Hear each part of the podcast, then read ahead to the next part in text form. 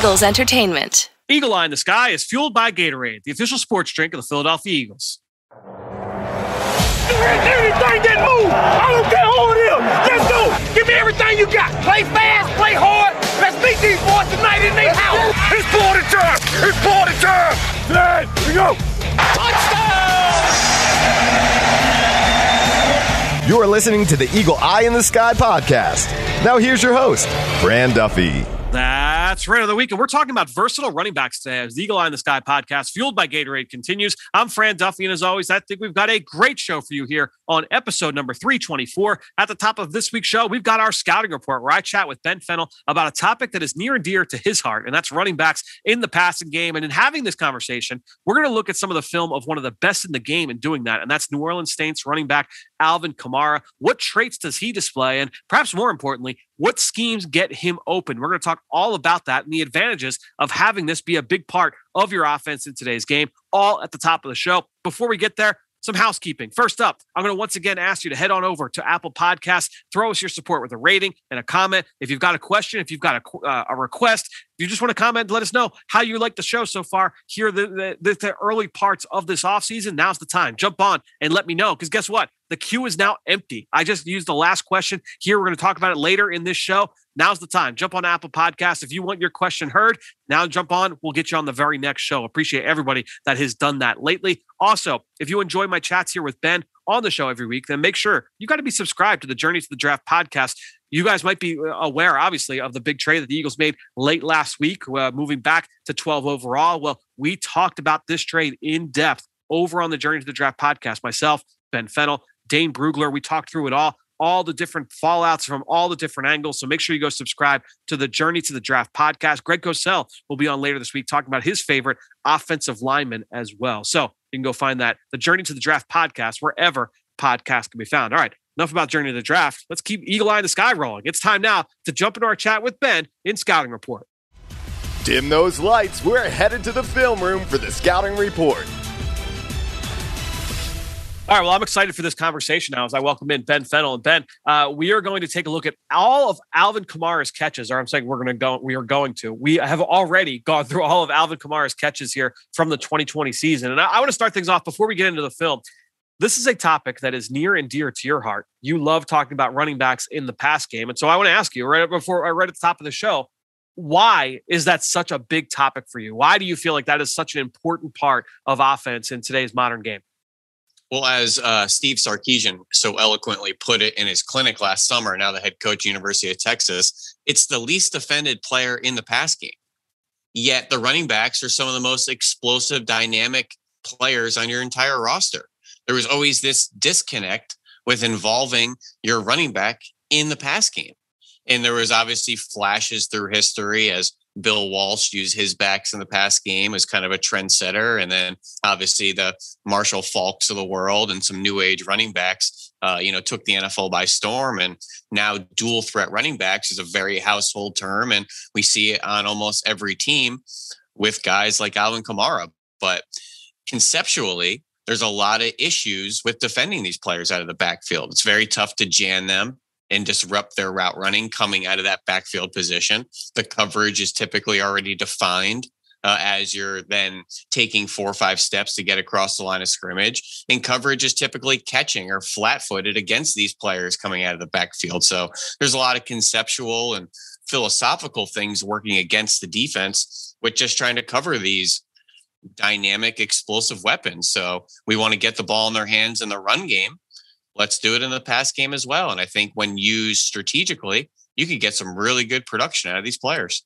Yeah, and there's uh, obviously there's so many layers to the discussion, and certainly when you have a talent like an Alvin Kamara, uh, that really lends itself to finding some really advantageous matchups for you in the passing game. So uh, we're going to get through all of this, but before we get into our five burning questions, we always like to start too with our stats that matter. I'll let you kick things off. What's a, a number that matters to you in this discussion? Well, there's a couple things to take in mind. So Alvin Kamara obviously is one, of the most dynamic and productive players in making defenders miss. So that also translates in making them miss after the catch. He led the NFL with making defenders miss after the catch by running backs, yet had no fumbles. Which I find to be a very interesting kind of polar. The fact that he's willing to extend plays and try to shake defenders and use contact balance, yet very secure with the football. In fact, only one fumble on 382 career receptions. That's Crazy. an amazing amount considering how many of those are checkdowns and screens and manufactured yards after catch opportunities where his job is make defenders miss. Yeah, and I had him at I charted 30 times he made that first man miss uh, on 92 catches. So like a third of his catches he's making somebody miss, and, I, that kind of speaks to that. Yeah, and I think the depth in which he's catching these passes is reflective of that usage. His average depth of target this past year was 0.7 yards. Yep. Under one yard past the line of scrimmage. That's just so reflective of the checkdowns, the screens, the minus action, which is action be in the backfield before you cross the line of scrimmage and just trying to get him the ball on swing routes and things like that out to the bubble. Um, but it's really interesting. And I think the conversation around running backs has dramatically evolved over the last five, six, seven years. And we used to think that was a dying position. You don't draft them high um, with high draft capital in the draft. You don't pay them second contracts. You don't pay veterans. And that's all kind of evolved now to who's a dual threat back.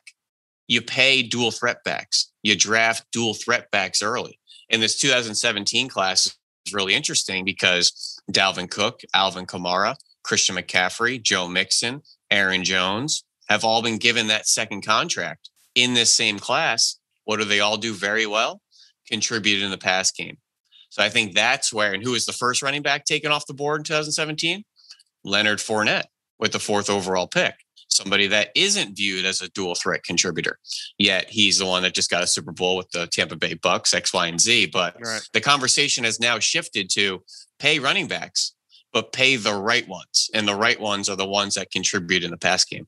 So, uh, to the, your point about that average depth of target, 87 of his 92 target or 90, 92 catches uh, from this year came within five yards of the line of scrimmage that I charted. 37 of them came behind the line. So again, uh, just speaking to your average depth of target, only five of his catches came deeper than five yards down the field. So not a lot of vertical routes, not a lot of sail routes and things like that. We saw a handful of wheels, but uh, that was it uh, from Alvin Kamara this year uh, in terms of his catches. Um, one other thing I thought was interesting and just kind of charting where he aligned on these catches. Again, 92 total, 77 of them came with him in the backfield as a running back. Only 10 in the slot, just five of them outside the numbers. So I thought that was also uh, kind of interesting as well. And we always yeah, really about, not used as like a matchup weapon. He no. wasn't that wasn't his usage in the offense, despite being this perceived dynamic weapon in the pass game. But it's how they use him in the pass game that taps into his skill set. No question. And, and then the one last part of it, and again, I think this kind of speaks to that is, you know, I think we, we think of Alvin Kamara. We, we talk about pre snap motion and all that stuff all, all the time. Only seven of those targets came with him in pre snap motion. Like everything else, he was a stationary player uh, before the snap. And I, I thought that was interesting as well. Yeah. And with all these backs being paid in this 2017 class, that also doesn't mean we paid them. They're the guy. Yeah. Let's run them into the ground and give them high volume touches. And I think Alvin Kamara, you just see how smart he is on the field you know, he can make defenders miss, but he knows when the play is done. He knows when to get out, knows how to preserve himself. And he's always had a backfield mate, whether it's Mark Ingram early on or Latavius Murray now. The way Sean Payton, I think, balances his workload gets the most out of Alvin Kamara. So even though they gave him that second contract, or Aaron Jones gets the second contract, or Christian McCaffrey, don't just you know pile the workload on them. Find a way to preserve them and get the most out of their ability. So I like the fact that he still has backfield mates and is kind of sharing some production. Hell, I mean, go back to Tennessee and Jalen Hurd. You're always trying to try to try to pair him up uh, exactly uh, with somebody who could be the thunder aspect of that offense. So, uh, all right, let's get into our five burning questions. And as always, we start things off with our biggest takeaway. So I'll let you go first. What was your biggest takeaway watching all these catches? Well, just the conceptual usage and getting the ball into his hands. There was a high volume of checkdowns and option routes where you're just kind of preying off of uh, the defensive leverage. And when those are thrown on time and accurately, it gives that player a chance to make a play, which we saw quite often. The other thing is the high volume of screens, which obviously puts that player in a advantageous position to be successful and to use his skill set. but it also keeps the pass rush incredibly off balance, keeps them guessing. And in combination with getting that weapon in space and keeping the rush at bay, it just felt like a very unpredictable pass game that you never really knew where the ball was going, but you knew it was coming out. You knew it was coming out quick. Um, so the pass rush I found to be a very frustrating defensive approach because you can't get to Brees because he gets the ball out. And then they run so many screens, they kind of take you off your game in a conceptual sense. So I just felt very off balance from a defensive line perspective in trying to anticipate the action of Alvin Kamara. 29 screens uh, on the on those targets. I mean, again, you're talking about 29 out of 92. That's roughly a third. Uh, that's a lot of screens to, to, to, Alvin Kamara, and they came from different spots too. Eh, you know, we talked about the alignment, but if he was lined up outside the numbers, there was a lot of jailbreak screens. You saw some bubble screens with him in the slot on RPO kind of looks. So, uh, you know, a lot in the screen game certainly uh, with him, and then also to your point, a lot of checkdowns, and you know that was one thing that stood out to me just watching the the offense in general. And my biggest takeaway I thought the spacing of the pass game was just so, so impressive. And that's always been the case when you look at Sean Payton and Drew Brees since they've been together, all the different ways that they put stress on defenses. And, you know, there was always like, oh, the three level stretch concepts, touchdown to check down, right? They're all, they're going to have threats at all three levels. Uh, Drew Brees is going to sit back and, and be an assassin back there. Obviously, as his health diminished down the stretch over the last two, three years, uh, the big plays over the top have also waned. So that being said, you know, it would go from a all right, maybe it's not touchdown to check down. Maybe it's going to be uh, we're going to work check down to intermediate route, and we're just going to get the ball out as fast as possible. And I think when you saw a processor like Drew Brees back there, I mean, there were often times where you know, let's say it's a uh, a scat protection, so it's five man protection, which means you've got five receivers going out in the route. Alvin Kamara releases to the left, three man side.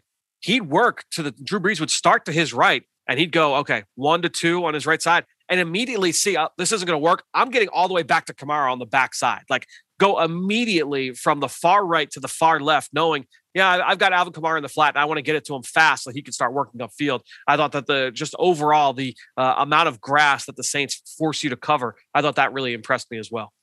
Yeah, absolutely. I think Sean Payton just does a really good job formational space and making sure the defense has to cover as much grass as possible, which obviously then stresses the, you know, defensive leverage and the ability just to cover all these weapons. Can't cover everything. Can't cover every inch left to right and deep. And uh, you know, you have to really kind of pick your poison with the Saints offense uh, getting to our second question here favorite play concept. There were a bunch of plays that were repetitive here that we saw uh, over and over and over again. We talked about the amount of screens, but did you have a favorite play concept uh, that we saw from uh, on film from all these catches? Yeah, you just know how much of a fan I am of easy offense. Don't make it difficult to get the ball into the hands of your best players.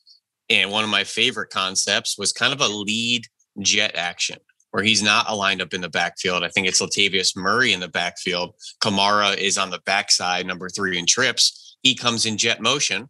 It's about a six inch pass from Drew Brees. He literally throws it in front of him for about a foot.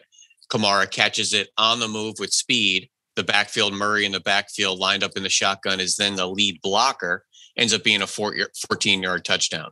So essentially, it's a two back personnel, but Kamara is lined up number three in trips very high percentage completion as it's literally a one foot pass. And you get Kamara in space on the move with a lead blocker, stretching a defense horizontally. Easy, easy offense. Don't make it so hard to get these weapons the ball. So I love just seeing easy manufactured offense. It was uh, it was Drew Brees. That was the game that he came back uh, into the lineup. So uh, good call uh, on your part. So my my favorite was a play that we saw really throughout the season, and it was more when Drew Brees was in the game. We'll talk about uh, how the offense did change a little bit uh, when Brees was out of the lineup, but uh, it was a, a, concept we saw early in the season. We saw it late, and you and I refer to this as like a, a, follow concept, where basically they and they did a lot of this. We talk about this every time the Eagles prepare to play the Saints here on the show. Is that uh, they love lining up uh, basically it would typically would be a receiver that like Michael Thomas as the X receiver backside of trips and have Alvin Kamara to the side to that side. So you've got Michael Thomas and Kamara to that side of the formation, three receivers on the other side. As a defense, that could be very tough to match up to from a uh, you know from a personnel standpoint because you've got two dynamic weapons, two you know big time pass catchers on one side of the field. And so, uh, what you typically would see when they would line up that way would basically get the receiver running like a shallow crossing route, a, a, a quick in breaking route. Again, taking coverage away, whether it's underneath zone, if it's a linebacker patrolling the middle of the field, you're bringing him closer to the middle, or if it was man to man coverage, you're just getting a guy, getting a defender out of there. And now you're just running Alvin Kamara right into that void. And he would just kind of sit down. It would be like a little option route where he would just kind of settle in underneath, quick, easy throw, get the ball out of the quarterback's hand fast, and let him try and create. And he would just kind of drop step and get upfield yeah, maybe they would go for six yards, seven yards, but you get first and 10, and now it's six, it's second and three off a little dump off throw. You saw that time and time and time again, just quick, easy completions. And it kind of spoke to again, we saw so much soft zone coverage for the running back uh, for Kamara on these catches. And for a lot of reasons. I think you know when you look at the the formation variation, the way that they line up, they do lots of different things. Obviously, a lot of speed on the field, all the different pieces. There's a lot of reasons why, and they play a lot of teams. You know, teams are playing a lot of zone coverage, things that you and I have talked about here all off season. But I think when you look at Kamara uh, and that matchup of the running back coming out of the backfield, if you are a zone coverage defender, there are a lot of reasons why you're in trouble. You're not trying to get beat over the top. That's that that threat is always there with Kamara. So you're going to give up that catch underneath, and now you've got six, seven yards on first down, and that was a, a winner for them time and time and time again. Yeah, I think it's really interesting to kind of assess the different veteran quarterback play throughout the NFL. We know Drew Brees is the most accurate quarterback in NFL history. We've seen him thread the needle on more times than not, uh, you know, throughout his career. But the percentage of high, you know, high percentage throws that he attempts, there isn't very much hero ball with Drew Brees. And what I oh. call hero hero ball is traditionally straight drop back pass game with very little manufactured help in the offense to complete the pass. This is very much what Tom Brady ran in Tampa Bay. It's not a quarterback friendly system. We call it hero ball because it's so low percentage and it's very stressful on the quarterback. And while you know Drew Brees is getting the ball out on time, in rhythm, in structure, just like Brady and just like Manning and Rivers and all those other aging quarterbacks, Brees takes the high percentage throw mm. so many times. And so often that's Alvin Kamara, you know, on these checkdowns. And it's just really interesting to see how rarely Drew Brees is trying to fit these tight window throws in.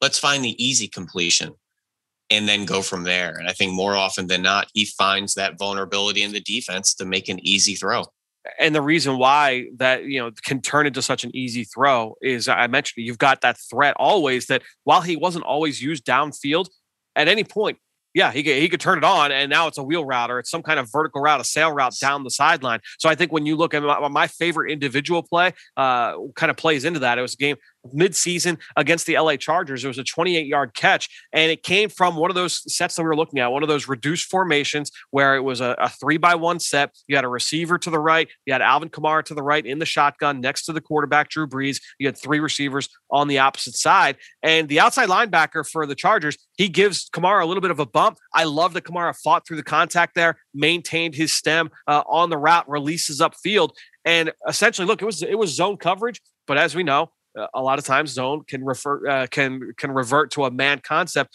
down the field. And so essentially he got matched up on a strong safety in what was uh, again essentially man-to-man coverage.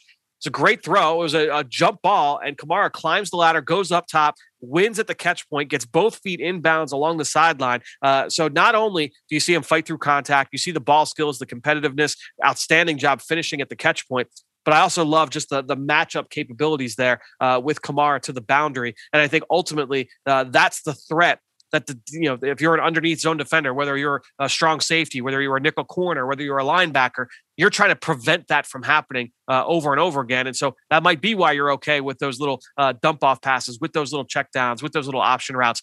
If you're willing to say, all right, well, we don't want to give up the X play, but we'll we'll sit down and try and rally and tackle uh, on the quick throw. Yeah, I think that was one of the rare uh, contested catches or difficult yes. catches Kamara had to make. No and it's nice to know he could still do that for you. So my favorite individual play is kind of on that other end of the spectrum of easy completions. Early in the season, week two against the Raiders, early in the game, first and 10, very vanilla offensive concept, very vanilla defense, zone coverage. The defense lifts with the initial routes of the slots and the tight ends. The second level sinks deep as they're getting depth. Those linebackers, Drew Brees finds that check down accurately on time, gives Kamara a chance to catch the ball, turn around, eye up the defender, make the defender miss. And that's at about four or five yards and scamper for another 15, 20 yards on a check down on first down. Nothing exotic, nothing, um, you know, eye candy misdirection other than a quarterback finding the vulnerability in the defense, which is quite often underneath, but getting to it on time and accurately gave Kamara a chance to make a play. And that to a T is the Saints offense and how Kamara has been so productive as a pass catcher. So let's talk through this now for the next one because I think that's a, a good segue into the fourth one. If you are a uh, a fantasy football player and if you had Alvin Kamara on your fantasy team uh, this year, you would maybe be a little bit unhappy with how things unfolded after Drew Brees got hurt because his, uh, especially if you're in a like a point per reception league, his production tailspun. Uh, they really plummeted because he was not featured in the pass game as often with Taysom Hill in the lineup. And to me, uh, Ben, let's talk through this a little bit. You talked about how quickly Drew Brees had to be able to process, get through things, and get the ball out on time to Kamara so that he could make you know make plays with the ball in his hands.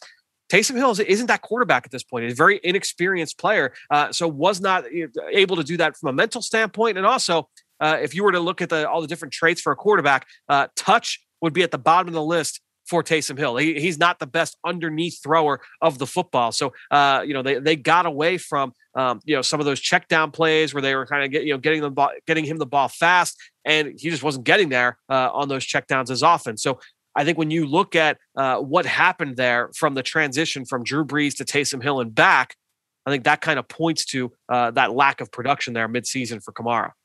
Yeah, and I think just uh, to hone this back in, there's pros and cons to it. And the young quarterbacks, typically more mobile, more athletic, the ability to extend the play through athleticism. That's the pro of being a young quarterback. The pro of being an older quarterback, you know what you're looking at. You can read defenses faster. You go through progressions faster. But the downside is you don't have the foot speed, the athleticism to extend the play. And I got news for you. They probably have no desire to hang on to the ball and take hits in that pocket either. They Russell, know Russell Wilson has never been big with throwing the ball to the back. Deshaun Watson has never been big on throwing the ball to the back. Lamar Jackson has not been big on throwing the ball to the back. Josh Allen has not been big on throwing the ball to the back. Like time and time again, you look at the the young athletic quarterbacks, it goes exactly to your point. And I got news for you. Aaron Rodgers was never a fan of the check down under yeah, Mike McCarthy. Great. And it's, you know, it's just interesting to see him change his style philosophically of saying instead of running for four or five yards late in the down or late in the progression, let me just dump it off to Aaron Jones and let him do the dirty work. And suddenly Aaron Rodgers is healthy and playing in an MVP season. And that's why I kind of tongue in cheek have called him an elite game manager. Just like Drew Brees is an elite game manager. Philip Rivers was an elite game manager. That's not a negative. You know who wants a game manager? Everybody. Everyone. it's not a negative. Yeah. Um, so let, let me ask you this question because now obviously Drew Brees is retired. Uh, how does that impact Kamara moving forward? I mean, do you feel like uh, you know it, we don't know what the quarterback situation is going to look like? If it's going to be Jameis, if it's going to be Taysom Hill, if it's going to be somebody else, uh, you know, if they find a way to take somebody in the draft, I kind of wonder, like, all right, if you want to try and utilize Kamara more in the pass game, you they've got to be able to structure more uh, from a from a, a, pass game concept standpoint. You're you can't rely on Taysom Hill getting down to the check down. Uh, over and over and over again. I kind of wonder if they'll change some things schematically with trying to get Kamara the football in space. Well, you know, I kind of like to package this in a much more general terms, whether what it's what the Saints are going to be going through in 2021 with Jameis Taysom or another quarterback, or um, what the Colts are going to be going through transitioning from Philip Rivers to Carson Wentz, or what the Bucks and Steelers are going to be going through when they move on from their aging quarterbacks. You're going to lose some timing, rhythm, accuracy, um, general kind of structure of the offense. But with the transition to younger players, you're probably going to get more plays created out of structure, improvisationally. Second reaction may also open up some more conceptual concepts in the playbook to maybe move the pocket. Um, and these are some things we've discussed about the transition of going from Philip Rivers to Carson Wentz. You know, they're going to struggle with some timing, rhythm, accuracy stuff that Rivers was exceptional with. But Wentz is going to bring some athleticism and some more uh, schematic flexibility with his youth and uh, you know mobility. So I think the Saints are going to be in that similar conversation of we're going to have some growing pains with the timing rhythm of the offense, but I think we're going to make a couple more plays, you know, second reaction elite in the down as we see a lot of young quarterbacks excelling with, whether it's, you know, Mahomes or Lamar or Josh Allen or whoever, you know, young quarterbacks in there. So I think it's just going to be kind of a changing offensive approach, which is exciting and it's scary. No, no, question. I think it's going to be uh, really interesting to kind of watch that uh, here moving forward. And then, as always, we always like like to bring this conversation back into an NFL draft focus. And every year with the NFL draft, we talk about running backs and projecting them to the league, and you know we look at guys that have that experience catching the ball out of the backfield. That's a big plus. There are also guys every single year who don't have that experience. They were not featured in the pass game all that often. So uh, the way I, I want to ask you this: with when you have guys like last year, it was Jonathan Taylor, right? He was just not. He was not. I think he had like eight career catches or something like that. So you know something silly like that uh, in terms of his overall usage in the pass game. And, and this year, I mean, I would say you look at Travis Etienne. One big reason why he went back to school, and he has said this, is that he wanted to prove himself as a pass catcher. He had only had uh, a handful of catches uh, before this past year, and then you know he had a bunch uh, this year as a senior. And there are guys every year. Javonte Williams from North Carolina might be the best back in this draft, uh, but has not been a heavily used receiver. He had 25 catches uh, this past season when you look at those kind of guys, what kind of goes through your mind? Do you have a preference on seeing the guys that have done it, or is it like, all right, uh, how do you how do you handle that in terms of your projection? Well, I think we always feel more comfortable when we had experience or somebody that's done the role uh, to forecast and project. Obviously, uncharted ground is less desired than you know experience and repetition at something. But it's really important just to differentiate what they do well as an athlete and as a playmaker on the football field. What is their skill set?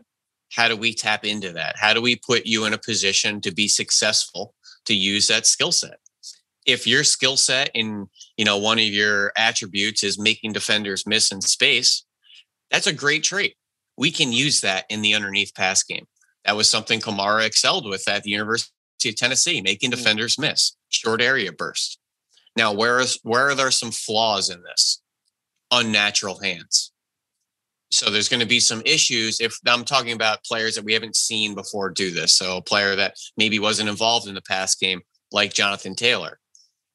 Now, not having natural hands will hurt his ability to do this. So we just need to figure out if he could catch the ball naturally. But the interesting thing is in college, it's very rare to have to get yourself open. Right. It's very rare in the college pass game to run routes for separation that is a very, very rare skill set and a very rare usage to find on Saturdays. So there's always going to be a little bit of growing pains going to the NFL, having to run routes to separate against man coverage.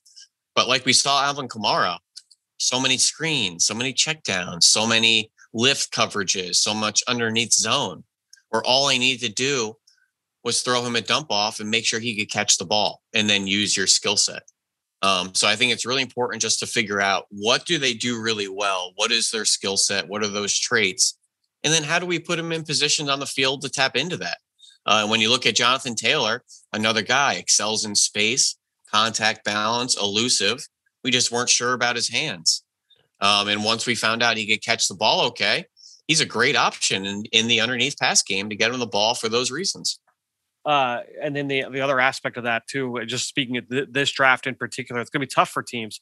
Is that you know the private workouts and the combine they can be such big parts of the equation uh, for trying to find out if a guy can, uh, you know, can transition to be more of a pass catcher. Oh, you know, well, let's have him run uh, the full route tree. Let's kind of put him through the gamut there. Uh, you don't have those this year. You, have got the pro days, but that's it. And so uh, without having those private workouts, uh, I do wonder how that will impact guys that haven't been able to prove that in college level.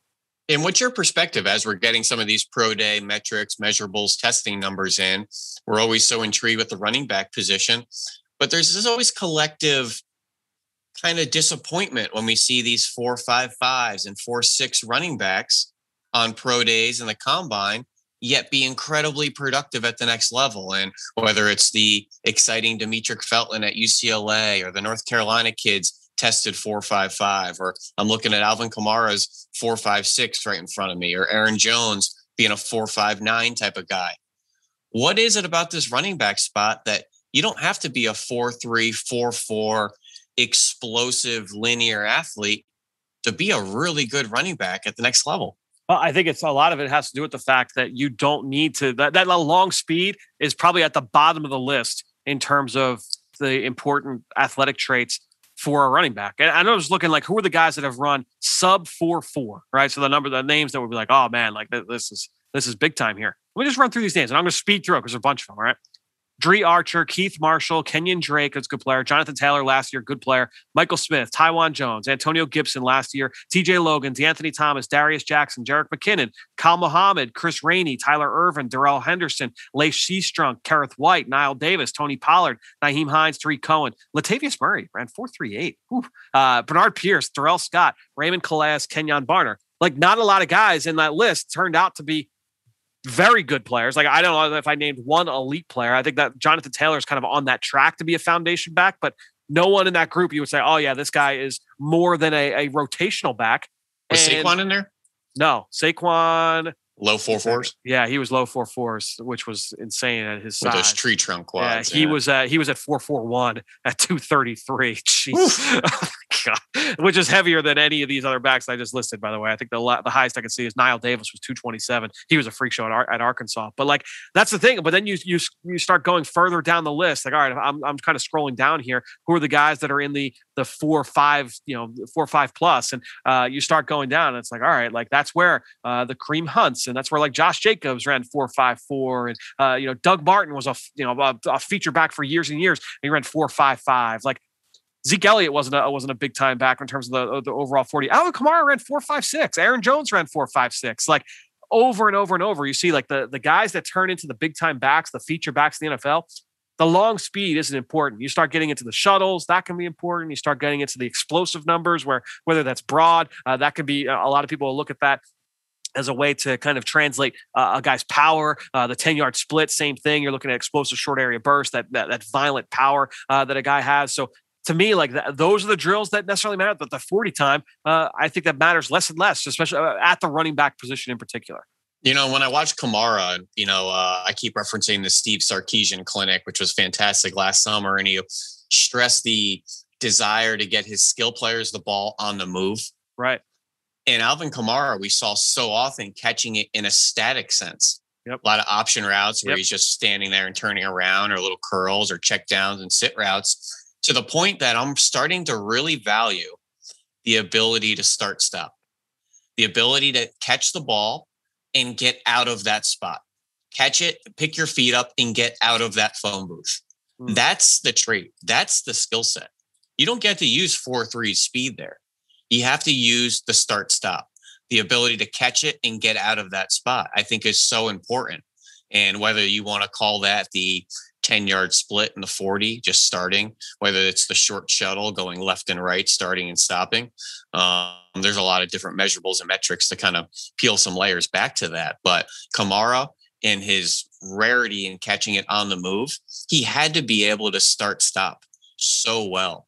So when we look at all these four five and four six running backs that don't have the long speed, most of them can start stop exceptionally well. Yeah, I, I think that's a when you're talking about players that are trying to play in a phone booth, uh, that trait uh, can be so so important. Uh, last thing, we always try and bring this back just to an Eagles kind of spin here, right? And look, I think when you go back, we we've studied uh, a lot of Colts tape this offseason. We've talked about how they've used Nyheim Hines, right? We've studied a lot of Chargers tape, you know, so where Shane Steichen, the offensive coordinator, comes from, how they've used Austin Ekeler in the pass game, two high volume targets as pass catchers. Uh, these are things we could potentially see here this fall with Miles Sanders, with Boston Scott, with other Eagles running backs. Obviously, that was something we saw two years ago with Sanders. There was like, oh man, we, we got so excited. We saw all of the the, the vertical routes with Miles Sanders, whether they were sail routes or uh, you know routes down the seam, down the rail. We didn't quite see those here in 2020, and he also struggled. He had some drops. Uh, the quarterbacks had trouble connecting with him as well. So you just had uh, a lot of inconsistency, inconsistency in the pass game and I'm excited to see what that will look like here uh, this fall, considering the coaching staff. You know, that was one of my collective disappointments with the Eagles offense last year was just their inability to complete those high percentage throws underneath whether it was obviously you know inaccuracy from the quarterback throwing off platform running backs dropping the ball x y z abc reasons you have to complete those plays and when we're talking about easy offense easy completions high percentage throws this is what we're talking about you have to be able to complete these subconsciously and blindfolded and you have to be able to throw them and catch them subconsciously. So I hope moving forward with this Eagles offense now under, you know, Nick Sirianni, that these become those back pocket plays that when the defense sinks, it's one to two to three. There's my outlet. Go make somebody miss Miles Sanders. And, you know, that should be an exciting proposition of saying, hey, you want to play deep and protect our explosive weapons? That's okay. We're going to find the check down, get it on time and accurately and we're going to let some of those weapons make some plays too. And I just felt like those weren't converted nearly uh, enough at a higher clip last year. And I'm looking forward to kind of improving that and uh, making that kind of a fixture of the offense. I mean, you look at both of those guys. Obviously, Sanders and Scott have that skill set, but even um, you know a guy like Adrian Killens, uh, who we saw very briefly uh, with on the the active roster here this year, but that was kind of his skill set coming out of UCF a year ago, right? Was that he had those dynamic playmaking qualities, and I kind of wonder if they can view him in that same kind of role. We'll see how this all shakes out here uh, this this summer. Uh, but I'm excited about what that can look like here uh, moving forward into the fall. All right, and one last left field thought here as okay. we're going through pro days and everybody in Eagles world looking at some of these playmakers. You know, one of the most explosive playmakers, Rondale Moore, measured mm. in at five seven last week. And if right. people said, "Well, five seven, that's a little short," and my response said, "Give him a running back number, put him in the backfield. Are you allowed to catch passes from back there?" I don't believe that's against the rules. No, I don't believe so either. And I think uh, that would be somebody where I don't want him to face a lot of press coverage. I don't want him getting jammed. I want him just getting the ball and manufactured touches. It's okay to be five seven um, and be you know categorized as a running back, in my opinion, because we see running backs contribute in the pass game all over the place. And I think this draft has a lot of intriguing players in that category, whether it's, you know, the Demetric Feltons or the Kenneth Gainwells of the world or, you know, the top tier guys like, you know, Najee Harris and Travis Etienne. I just think it's a really interesting crop of running backs. And everybody is looking forward to saying, yeah, that's great on first and second down, but what do you do in the pass game? And it's just great that all these lovers of the draft are now reflecting that forward when looking at these running back prospects it's a uh, it's a, a really fun conversation. It's a fun aspect of the game to study, just to see all the various ways that teams are able to get their guys the ball out in space. Well, Ben, uh, this has been fun. I think next week, I think what I'd like to do. So already we've studied Justin Herbert, and obviously that had a tie in uh, to the Eagles with Shane Steichen. I'd like to do some studies on some of these other young quarterbacks. Obviously, we love talking about the quarterback position, um, and that's going to be a big thing here uh, with the Eagles moving forward. I'm, I think w- maybe one week we study uh, what Jalen Hurts looked like as a rookie, small sample size. Let's take a look at Tua Tagovailoa. Uh, he had a small sample size this year. I want to take a look at Tua and, and how he looked as a rookie. Joe Burrow small sample size, obviously before his injury. Uh, let's take a look at what all these guys look like. Maybe we'll do that over the course uh, of the next few weeks, but uh, we'll keep things going here. I'm excited to keep talking here on our scouting reports on the Eagle Eye in the Sky podcast, fueled by Gatorade. Great stuff from Ben, who you can follow on Twitter, just like I do, at Ben Fennell underscore NFL. And while you're at it, I'm at Eagles XOs. That's where I post all the podcasts I'm a part of and all of our X's and O's content that we produce here at Eagles Entertainment. You know how much I appreciate everybody that promotes this show on all forms of social media. That's one way to support the podcast. But the other way is to go into Apple Podcasts or Stitcher, leave us a rating and leave us a comment. I want to give a shout out today to someone who did exactly that. Michael J. Infoman PA left a five star review saying that thanks for a great job of trying to maintain interest in the Eagles in the offseason. I watched film on Anthony Harris for his last five games and agree he is a very sound player. I only saw one play where he was burned for a deep touchdown pass. Otherwise, he played his two high role very well. Did it seem to you that opposing quarterbacks avoided throwing in his direction? It seemed like he had a few opportunities to make plays on the ball throughout those final five games. That's a great sign, and I'm looking forward to the Virginia duo being a mainstay in the Eagles' backfield in 2021. Obviously, refer- referencing there uh, Rodney Rodney McLeod. So, uh, Michael, that's a good question. And to me,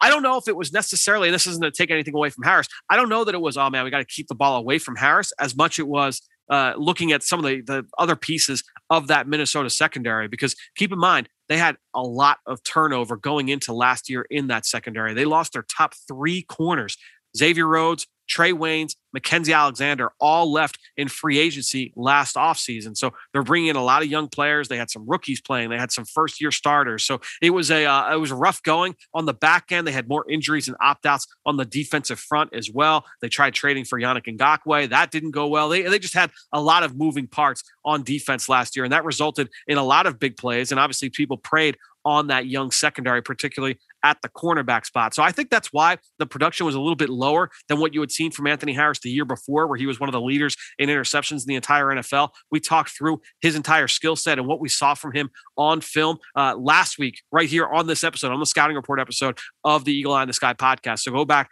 make sure you go check that out wherever podcast we found. Great question there um, from Michael J. Infoman. Again, the the queue is now empty. So if you've got a question, now's the time. Jump on Apple Podcasts, jump on a Stitcher, leave us a rating, leave us a comment. We'll get to you here next week. Thanks so much to Michael. And thank you to all of you out there for your continued support of this show and all the rest of our podcasts here at Eagles Entertainment. That being said, I think that'll do it. Another show in the books here on the Eagle Eye in the Sky podcast, fueled by Gatorade for everybody here at the Duffy House. I am Fran Duffy. We'll talk to you next week.